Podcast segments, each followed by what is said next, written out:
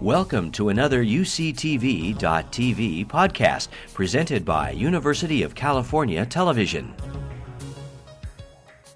My job tonight is to introduce all our participants, and I'm going to start with Dave Duer, who is the Director of Development and External Relations here at the library, and who, along with Bob Huss, was one of the people who was responsible for the founding of this series, Story Hour.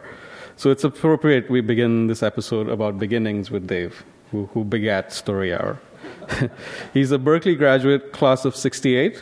He got an M S from U S C and then spent a few years teaching, um, including a period teaching and traveling in Zambia. And then I guess that changed him, because when he came back, he moved into development and came to Cal to get involved in fundraising, first for engineering, then for health systems, and since two thousand here at the library. Please welcome Dave Duer.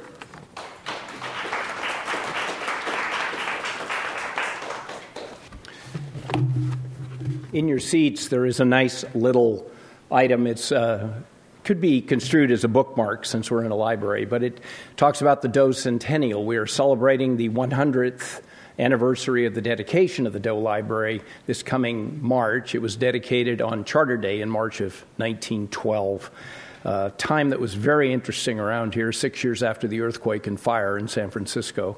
Um, there is a website. You can check it out. There will be activities, and I encourage you to uh, look into the things that are going on in the library as we celebrate one hundred years. Uh, the first segment of that is already, it's an exhibit on the one hundredth anniversary of the passage of women's suffrage in California in nineteen eleven, and there's an exhibit up in the hallway between the Bancroft Library and this library, so you should check that out.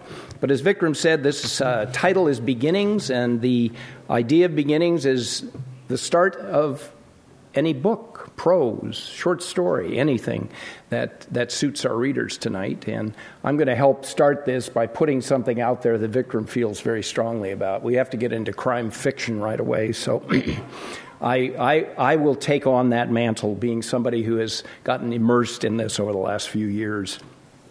Um, I'm going to read from James Crumley and uh, a little introduction, because probably you don't know James Crumley. Um, September seventeenth, two thousand eight, John Schulian wanted to know if I'd heard the news. Uh, I, John's a friend. I hadn't. His email message filled me in. James Crumley, the best crime writer of our generation, died at sixty-eight in a bed surrounded by his friends and family in Missoula. I never pictured him checking out so benignly, and I doubt he did either. The train to glory left without James Crumley, who seems to have been too busy examining life's gnarly side to bother catching it. There are no bestsellers for him, no money-bloated deals with Hollywood, just hard-boiled novels that are better than anybody else's, because all those lost nights stashed in the margins make each one a survivor's story. Crumley has never shot a man in Reno just to watch him die, but he knows how blood looks when it's spilled against a backdrop of whiskey dons, cocaine pick-me-ups, and wall-shaking sex. His is a wisdom acquired by belling up to the bar in roadhouses where bikers, ranch hands, and oilfield workers beat each other senseless for putting the wrong Merle Haggard song on the jukebox. It's no life for the delicate, but the delicate don't have a taste for Crumley's novels anyway, so the hell with them. It's hard to say what's driving him. Maybe he feels the dogs of mortality nipping at his heels. Maybe he has decided to get the most out of his vast talent. Not that he's ever given the impression of someone burdened by regret. He did, however, apologize the day he showed up ten minutes late for a writer's panel on which he was the cult hero. "I lost my watch," he said. Uh, any idea where?" asked an unsuspecting straight man. "Yeah," Crumley said. "I threw it out a car window in El Paso in nineteen seventy-eight. James Crumley, Hot Springs. At night, even in the chill mountain air, Mona Sue insisted on cranking the air conditioner all the way up. Her usual temperature always ran a couple of degrees higher than normal, and she claimed that the baby she carried made her constant fever even worse. She kept the cabin cold enough to hang meat. During the long, sleepless nights, Benbow spooned to her naked, burning skin, trying to stay warm. In the mornings, too, Mona Sue forced him into the cold, The modern cabin sat on a bench in the cool shadow of Mount Neahart, and they broke their fast with a room service breakfast on the deck, a robe wrapped loosely around her naked body, while Benbow bundled into both sweats and a robe. Mona Sue ate with the precise and delicate greed of a heart surgeon, the pad of her spatulate thumb white on the handle of her spoon, as she carved a perfect curled ball from the soft orange meat of her melon. Each bite of the meat had to be balanced with an equal weight of toast before being crushed between her tiny white teeth. Then she examined each strawberry poised before her darkly red lips as if it might be a jewel of great omen and she some ancient oracle. Then she sank her shining teeth into the fleshy fruit as if it were the mortal truth. Benbow's heart rolled in his chest as he tried to fill his lungs with the cold air to fight off the heat of her body. Fall had come to the mountains now. The cottonwood and alders welcomed the change with garish morning dress, and in the mornings a rime of ice covered the windshield of the gray Taurus he'd stolen at the Denver airport. New snow fell each night, moving slowly down the ridges from the high distant peaks of the Hard Rock Range, and slipped closer each morning down the steep ridge behind them. Below the bench, the old lodge seemed to settle more deeply into the narrow canyon, as if hunkering down for eons of snow, and the steam from the hot springs mixed with the wood smoke and lay flat and sinuous along the Yellow Creek willows. Benbow suspected, too, that the scenery was wasted on Mona Sue. Her dark eyes seemed turned inward to a dreamscape of her life. Her husband, R L. Dark, the pig farmer, his bull-necked son, little R L, and the lumpy Ozark offal of her large, worthless family. Coach, she'd say. She thought it was funny to call him Coach, interrupting the shattered and drifting narrative of her dreams, and she'd sweep back into the thick black Indian hair from her face, tilt her narrow head on the slender column of her neck, and laugh. Coach, that old R L, he's a-comin'. You stole something belonged to him, and you can bet he's on his way. Little R L, too, probably, because he told me once he'd like to string your guts on a barbed wire fence. She recited like a sprightly but not very bright child. Sweetheart, R L. Dark can just barely cipher the numbers on a dollar bill or the spots on a card, Benbow answered, as he had each morning for the six months they'd been on the run. He can't read a map that he hasn't drawn himself, and by noon he's too drunk to fit his ass on a tractor seat and find his hog pens. You know, Puddin', an old boy's got enough of them dollar bills or stacks of them Franklins like we do, she added, laughing. He can hire out that reading part and the map part, too. So he's a-comin'. You can put that in your mama's piggy bank. This was a new wrinkle in their morning ritual, and Benbow caught himself glancing down at the parking lot behind the lodge and shook at the narrow and look at the single narrow road coming up Hidden Springs Canyon. But he shook it off quickly, and he made the fateful decision to take Mona Sue and the money and go for it, never glancing over his shoulder, living in the moment. While Mona Sue had swelled through the pregnancy, Benbow had shed twenty-seven pounds from his blocky frame. Sometimes, just after they made love, it seemed as if her burning body had stolen the baby from his own muscled flesh, something stolen during the tangle of love, something growing hard and tight in her smooth, slim body.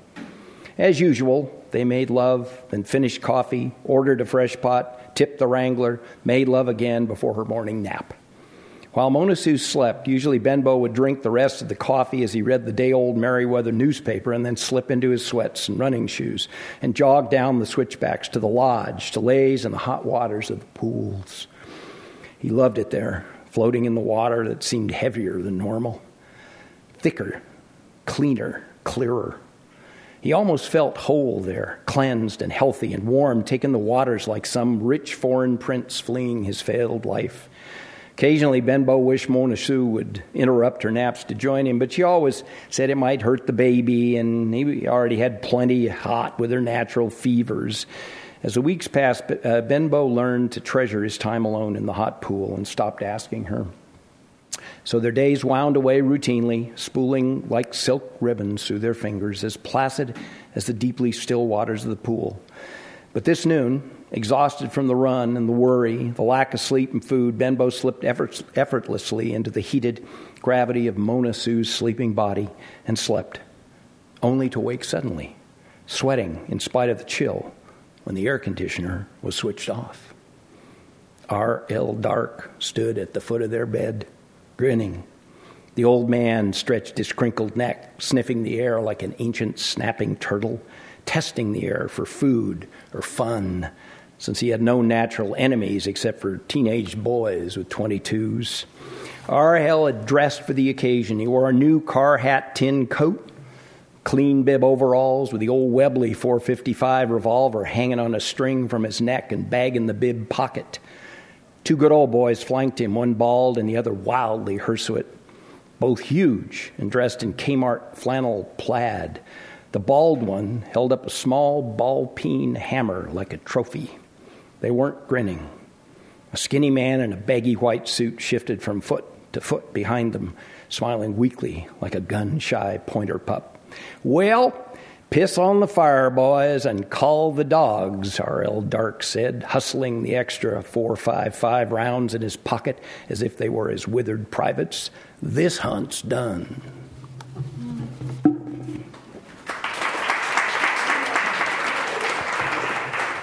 Thank you, Dave. Um, if you haven't read Crumley, you must. There's an alcoholic bulldog that you will never forget. uh, Tony Cascardi is our new Dean of Arts and Humanities. Um, he took over in July of this year. Prior to that, he directed the Townsend Center. His interests are broad. They include comparative literature, Spanish, Portuguese, and rhetoric. He has served as the chair of the Comparative Literature and Rhetoric Departments. He has written extensively on figures such as Cervantes and Goya and on issues of philosophy and aesthetics in art and literature. I give you Tony. Thank you very much, um, Victor, Vikram. It's a, really a pleasure to be here. Uh, Dave's remarks earlier reminded me of a conversation that I had. Actually, it was a meeting that Bob Huss requested when I was at the uh, Townsend Center, and he came to me to say, what did I think of the idea about a story hour at the library? And so, of course, those conversations are never without some consequences. So here we are. No, it's really a, it's a pleasure to be here. Um, in thinking about um, what to read, I had uh, uh, two two different strands of thought that eventually came together.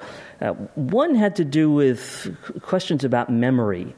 In part because some of the things I've been involved with with one with one hand have to do with what people are calling the digital humanities. And in and around that, there are lots of questions that are being raised about memory and what digital devices are doing to our memories and a fear of loss of memory, and are we sort of abdicating our memories and depositing it in these uh, these remote uh, devices. Of course, the, the question of what devices and technologies of all kinds due to our memories is a very, very uh, old one. Uh, so that was one strand of thought. And the other um, it, it was prompted by the fact that this year all the freshmen at Berkeley are converging around uh, a topic and a set of readings and discussions that have to do with language and languages. And I think the rubric, if I, if I don't have it uh, wrong, is Voices of Berkeley. So I wanted to do something that would give some flavor of something multilingual or polyglot. Um, and the, the topic of languages at Berkeley uh, suggests that one comes to Berkeley with a, many students rather, we all come to Berkeley with a native language. For many students, it doesn't happen to be English. But I also wanted to reflect at the other languages that we bring uh, to Berkeley, and in my case, a second language, which is Spanish.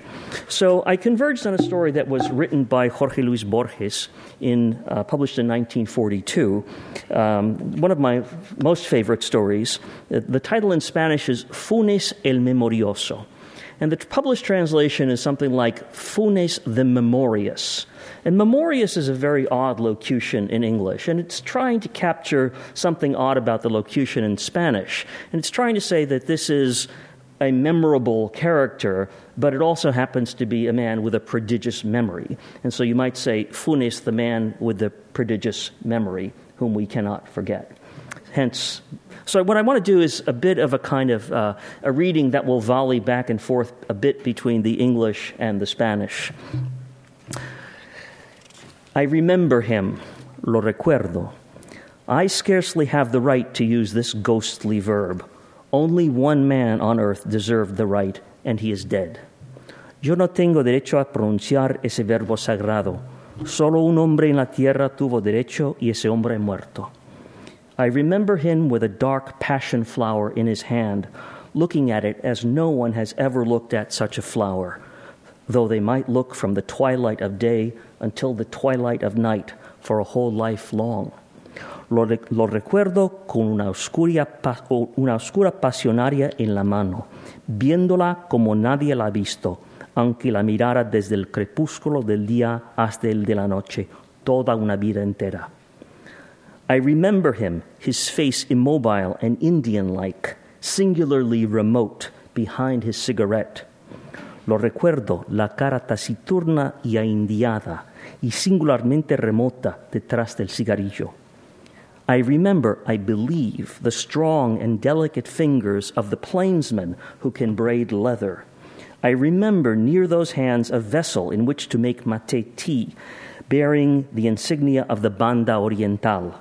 I remember in the window of the house a yellow rush mat, and beyond a vague marshy landscape.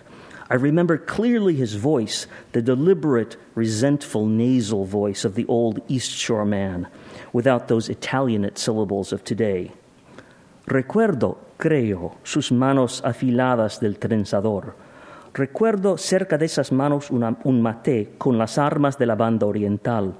Recuerdo en la ventana de la casa una estera amarilla con un vago paisaje lacustre. Recuerdo claramente su voz, la voz pausada, resentida y nasal del, del orillero antiguo, sin los silbidos italianos de ahora. I did not see him more than three times, the last in eighteen eighty-seven. Más de tres veces no lo vi, la última en eighteen eighty-seven. That all those who knew him should write something about him seems to me a happy idea. My testimony may perhaps be the briefest and without doubt the poorest, and it will not be the, at the least impartial.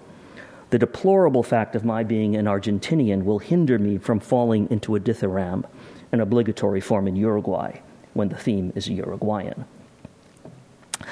Literatur, literatur slicker Buenos Aires, literato, cajetilla, porteño.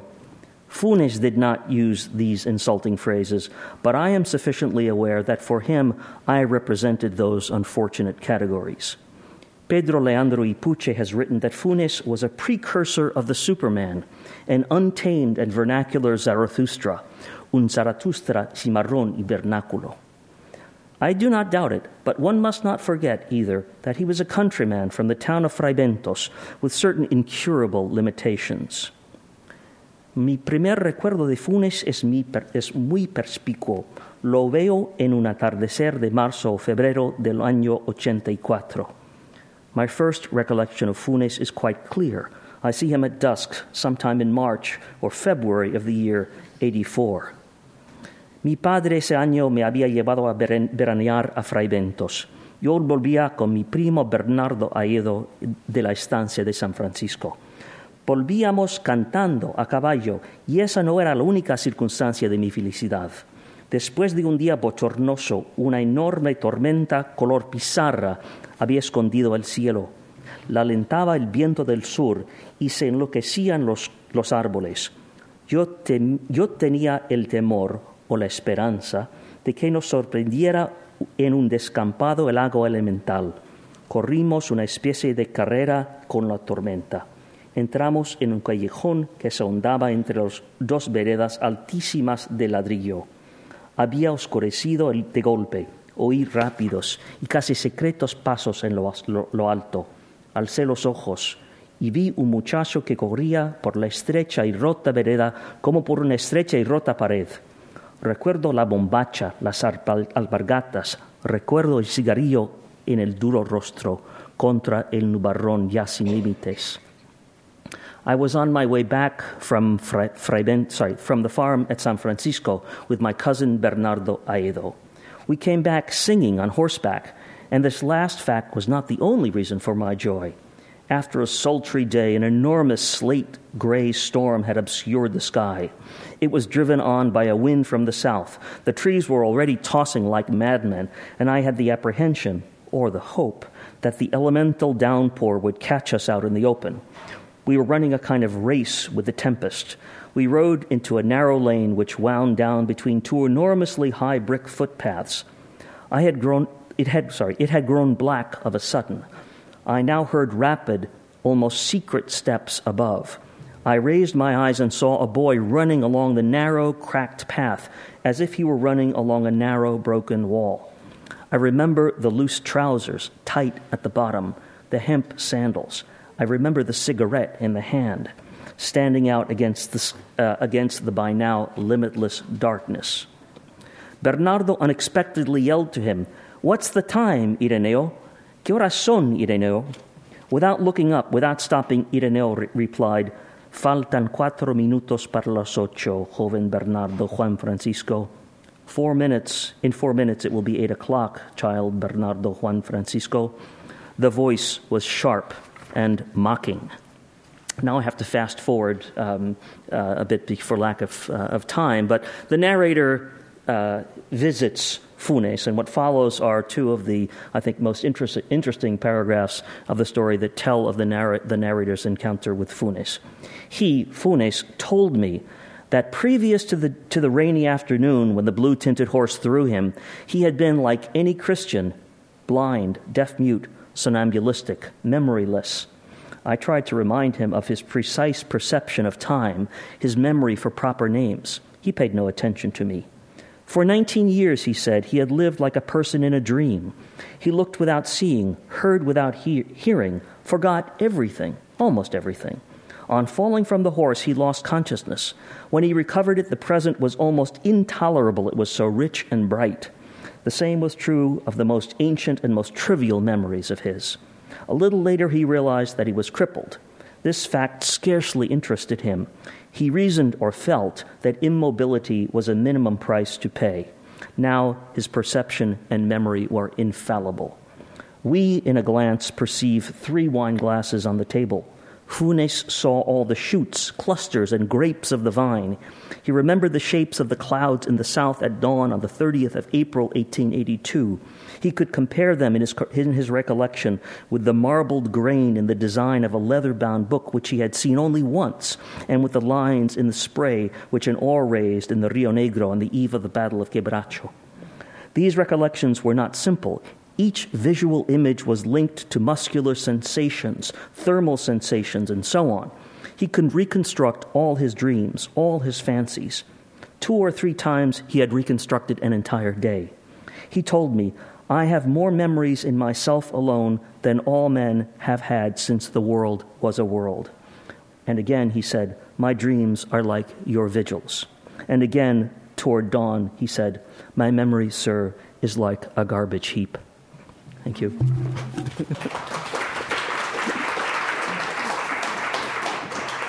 Thank you. Um, Carla Hesse is the Dean of the Social Sciences Division of the College of Letters and Science. Um, she's taught here at Cal for twenty-odd years, and the focus of her research has been modern European history, including its social and cultural aspects, with a specialty in modern European women's history. Her scholarship has been widely recognized. She holds the uh, Peter Sather Chair in the Department of History, and in two thousand seven won the prestigious Abby Warburg Prize. Please welcome Carla.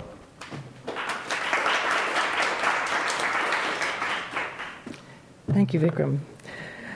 Well, I, I imagine that people would read their favorite prose fiction uh, today, and um, as a Dean of Social Sciences, I thought It, it compelled me to think of something that was nonfiction, or at least um, um, that might be beautiful. And it, I, it struck me that it's a an, an appropriate moment to remind ourselves that political philosophy and politics can actually be beautiful.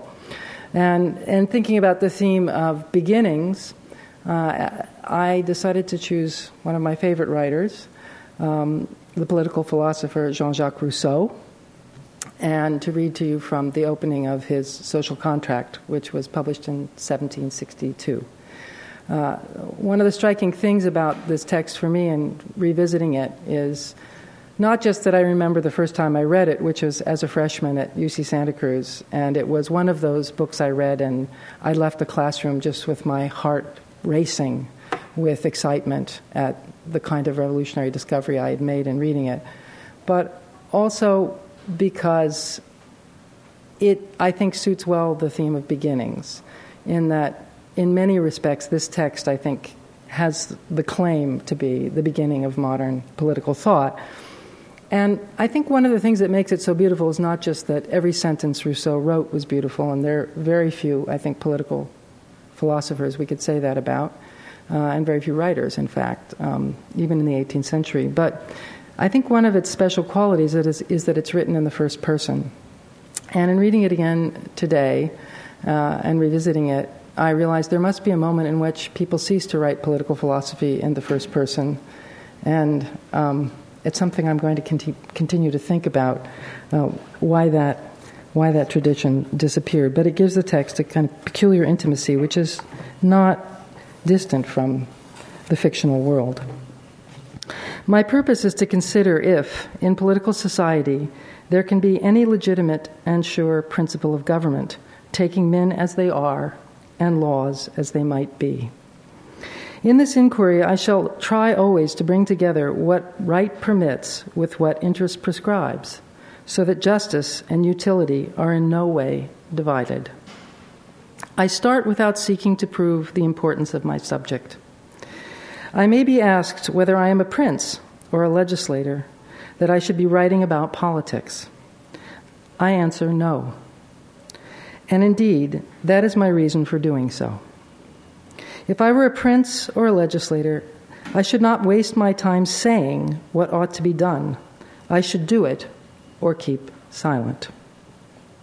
Born as I was, the citizen of a free state and a member of its sovereign body, the very right to vote imposes on me the duty to instruct myself in public affairs, however little influence my voice may have in them.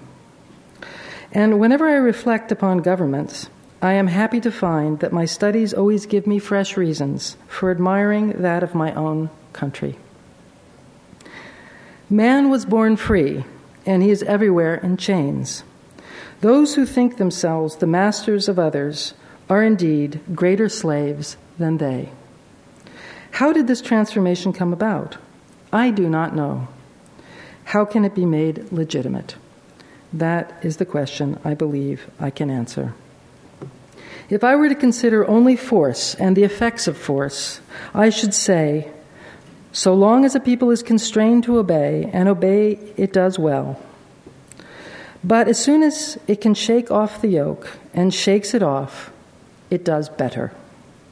For since it regains its freedom by the same right as that which removed it, a people is either justified in taking back its freedom, or there is no justifying those who took it away. But the social order is a sacred right, which serves as a basis for all other rights. And it is not a natural right. It is one that must be founded on covenants. The oldest of all societies, and the only natural one, is that of the family. Yet children remain tied to their parent by nature only so long as they need the parent for their preservation. As soon as this need ends, the natural bond is dissolved. Once the children are freed from the obedience they owe their parent, and the parent is freed from his or her responsibilities toward them, both parties regain equally their independence. If they continue to remain united, it is no longer by nature, but by their own choice, which unites them. And the family, as such, is kept in being only by agreement. That this common liberty is a consequence of man's nature. Man's first law is to watch over his own preservation. His first care his own he owes to himself, and as soon as he reaches the age of reason, he becomes the only judge of the best means to preserve himself. He becomes his own master. Aristotle said that men were not at all equal by nature, since some were born for slavery and others born to be masters. Aristotle was right, but he mistook the effect for the cause.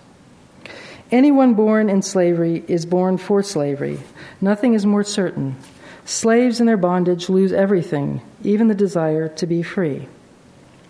But the strongest man is never strong enough to be the master of all time, unless he transforms force into right and obedience into duty. Hence, the right of the strongest, a right, in quotations, that sounds like something intended ironically, hence in quotations, but is actually laid down as a principle. But ne- shall we never see, but shall we never see this phrase explained? Force is a physical power. I do not see how its effects could produce morality. To yield to force is an act of necessity, not of will. It is at best an act of prudence. In what sense can it be seen as a moral duty? Let us grant for a moment that this so-called right exists. I suggest it can only produce a tissue of be- bewildering nonsense, for once might is made to be a right, effect and cause are reversed, and every force which overcomes a- another force inherits the right which belonged to the vanquished. As soon as a man can disobey with impunity, his disobedience becomes legitimate. And as the strongest are always right, the only problem is how to become the strongest. But what can be the validity of a right which perishes, perishes with the force on which it rests? If force compels obedience, there is no need to invoke a duty to obey. And if force ceases to compel obedience, there is no longer any obligation. Thus, the word right adds nothing to what is said by force. It is meaningless. Obey those in power. If this means yield to force, the precept is sound, but superfluous. It will never, I suggest, be violated. All power comes from God, I agree, but so does every disease, and no one forbids us to summon a physician.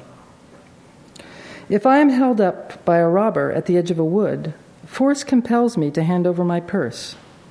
But if I could somehow contrive to keep the purse from him, would I still be obliged in conscience to surrender it?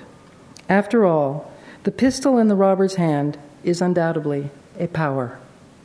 Surely it must be admitted, then, that might does not make right, and that the duty of obedience is owed only to legitimate powers. Thus we are constantly led back to my original question. Since no man has any natural authority over his fellows, and since force alone bestows no right, all legitimate authority among men must be based on covenants. Thank you.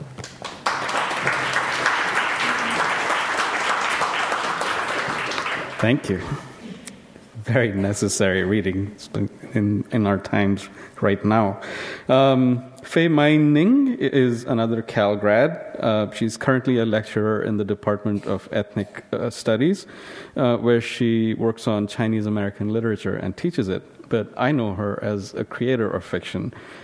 Her first novel, Bone, was published in nineteen ninety-four and was a finalist for the Penn Faulkner Fiction Award. Her second novel, Steer Toward Rock, followed in two thousand eight and won an American Book Award. She's also won many other honors, including the Rome Prize and the Lila Wallace Writers Award. Please welcome Faye.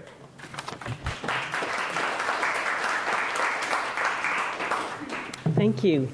What a warm welcome. I am very happy to be here. Um, I'm going to read from this book, Narrow Road to the Deep North, A Journey into the Interior of Alaska by Catherine McNamara. What I love about this beginning is that it asks a question, and the question is the writer's goal in travel. Catherine McNamara writes, I wanted to learn how to tell a story and tell truth. And I'm inspired by this because I feel this is a question for any journey in life, that we arrive, that we are welcomed, that we observe, and that we are sometimes inspired to retell, and always with respect. So let me begin. This section starts out opening. One winter, I was visiting in a small col- in a small village on the edge of southwest Alaska. This was during a month of short days, sharp with cold and iron black, starry nights. For a companion, for a companionable supper, I was walking from the school where I was lodged to the teacher's house. The trail I followed lay to one side of the village, a community of families in thirty or so houses with caches and outhouses built low to the ground. Here and there, oil lamps glowed through small paned windows. The dogs had been fed and were quiet. A light wind carried away the mumble of the generator. There was no sound but the huh of my breath and squeak of my boots on the snow. The village slipped behind my right shoulder. The blackness grew denser. From the heavens, the Great Bear pointed down to a point, to a spot not far off. Orion, the hunter, strode along in his path. I lifted my hand in salute and in measure. Where it reached the height of my shoulder, the land ended. From there, Orion rose. My hand arced above my head. So much of the sky he filled. Between us stood nothing taller than I. The village turned in on itself, tested at my, tested at my back. I was not from that place, only passing through. But just then, I also was part of it. I walked on, watching Orion, my heart rising. The cold, its abstracting touch, braced the uncovered part of my face. I was walking beside Orion. The space between us was not empty, and through it I cleared a path that fitted my body exactly. In my mind's eye, I see that night again. Now I see myself also. I see a human who is in proportion to the trail. I see the small village the trail is part of, the tundra they all sit upon, the great circle of the horizon, the vast inverted bowl of the night sky, and Orion, the hunter. Orion is walking endlessly, as he has done since he has made his own trail. The village is the house of the body of people who have belonged to this place since their distant beginning. I am passing between school and teacher's house, buildings recently made, inhabited by people who come from the outside and who, sooner or later, leave. Only for that moment am I there. Around my body, the stars turn in their epic cycles. The people move surely in their seasoned rounds. The uneasy teachers sit for a while at the edge of town, and I live in that moment with Orion. That is how I see, too, what follows in this book, in proportion. Here are these great and lesser cycles in their brief and recurring coincidences. Here are these, here are, here are, arc the people and animals and spirits of that place. Here are those who pass by at a tangent. Here is a trail on which all converge for a moment. I am a human in proportion to that hand and beautiful. I am a human in proportion to that hard and beautiful night. All around me are the unending, lively, powerful beings of a full world whose story I have entered for a while. Once I listened as a well-respected woman, an elder, and it was said, a woman of power, addressed a group of young women. Long time ago, they told us stories, she said, so we could learn how to become people.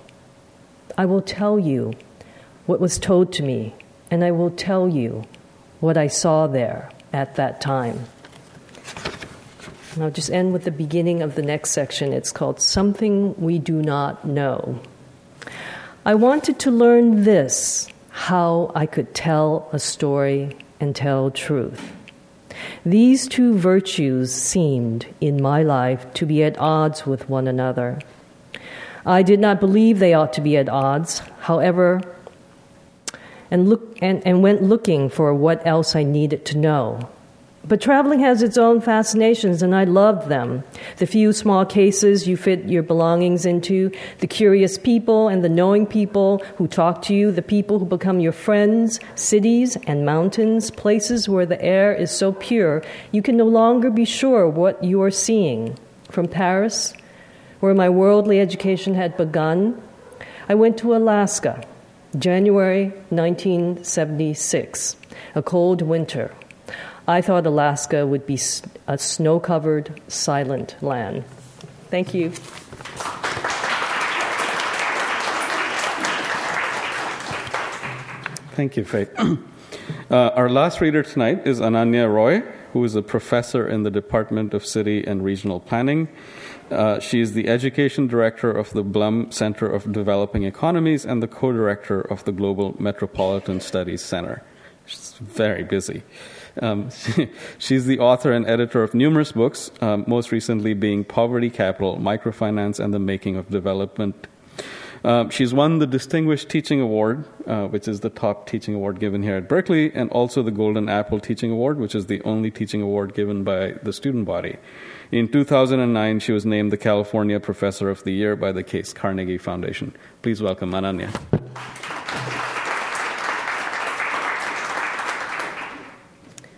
Good evening. I'm thrilled to be here, and I thank Vikram for the invitation. I will read to you this evening from V S Naipaul's nineteen sixty-one novel, A House for Mister Biswas. Naipaul is perhaps a controversial choice for a favorite beginning. His views on a range of topics, from Islam to women, remain under scrutiny. In a scathing but poetic critique, Edward Said famously described Naipaul as a witness for the Western prosecution. Said writes, on the basis of being a Trinidadian, Naipaul has had ascribed to him the credentials of a man who can serve as witness for the Third World. And he's a very convenient witness. He is a third worlder denouncing his own people, not because they're victims of imperialism, but because they seem to have an innate flaw, which is that they're not white. But I have chosen to read from Naipaul today for precisely these reasons, because for me he is an embodiment of the anxieties of post-colonial existence. Thus, in awarding him the Nobel Prize for Literature in two thousand one, the prize committee noted that Naipaul is Conrad's heir as the analyst of the destinies of empires in the moral sense, what they do to human beings. A House for Mister Biswas is such an annal of empire, told from the periphery, but without any of the moral certitude that narratives of and from the margins often bear. As a student of space and spatial politics, I've always been drawn to the theme of home and house that is at the heart of this book. This is a novel about finding a home in the world. Homi Bhabha thus notes that it is in the ruins of the Biswas bungalows that he found his own corner in the world of letters, a post-colonial place. But the book is also about the distinctive enterprise of house as home, and of house as home as a marker of middle-class identity. So in all of the parts of the world in which I do research, in India, in Egypt, I see Mister Biswas everywhere. He is uncannily familiar. So here are a few excerpts from the prologue, A House for Mister Biswas. Ten weeks before he died, Mister Mohan Biswas, a journalist of Sikkim Street, Saint James, Port of Spain, was sacked. He had been ill for some time. In less than a year, he had spent more than nine weeks at the colonial hospital and convalesced at home for even longer. When the doctor advised him to take a complete rest, the Trinidad Sentinel had no choice. It gave Mister Biswas three months' notice and continued up to the time of his death to supply him every morning with a free copy of the paper. Mister Biswas was forty-six and had four children. He had no money. His wife Shama had no money. On the house in Sikkim Street, Mister Biswas owed, and had been owing for four years, three thousand dollars. The interest on this at eight percent came to twenty dollars a month. The ground rent was ten dollars. Two children were at school. The two older children, on whom Mister Biswas might have depended, were both abroad on scholarships. But he thought of the house as his own, though for years it had been irretrievably mortgaged.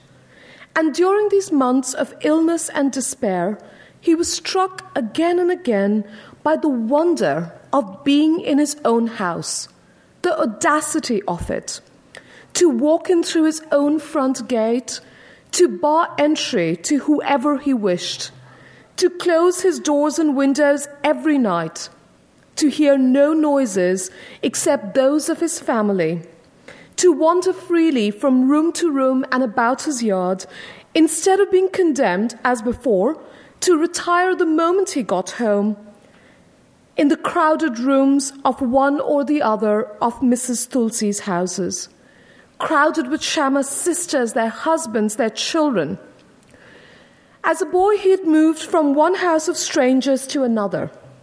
And since his marriage, he felt he had lived nowhere but in the houses of the Tulsis, at Hanuman House in Arwacas, in the decaying wooden house at Short Hills, in the clumsy concrete house in Port of Spain.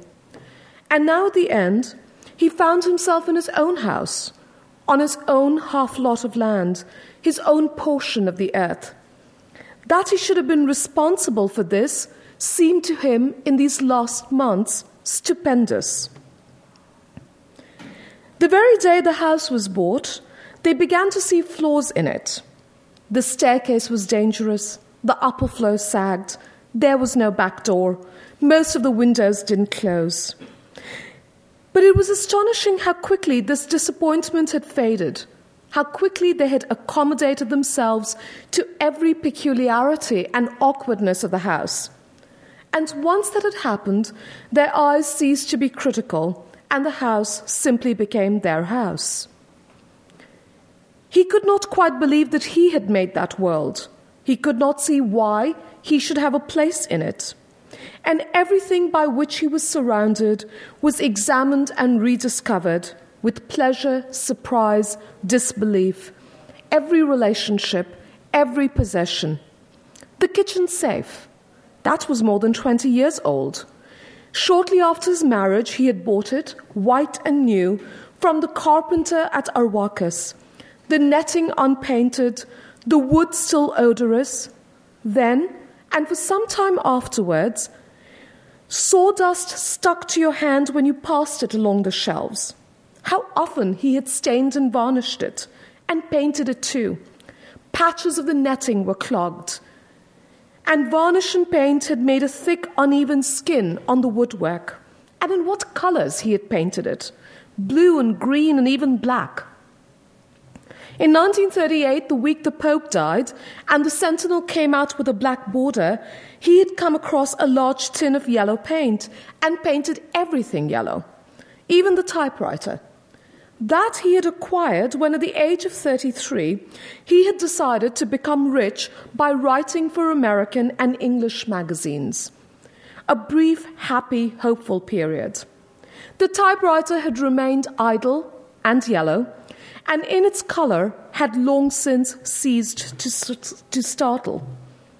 And the dining table, bought cheaply from a deserving destitute, who had got some money from the Sentinel's Deserving Destitutes Fund and wished to show his gratitude to Mister Biswas, who ran that fund. And the glass cabinet bought to please Shama, still dainty and practically empty. But bigger than them all was this house, his house. How terrible it would have been at this time to be without it, to have died among the Tulsis, amid the squalor of that large, disintegrating and indifferent family, to have left Shama and the children among them, in one room. Worse, to have lived without even attempting to lay claim to one's portion of the earth, to have lived and died as one had been born, unnecessary and unaccommodated.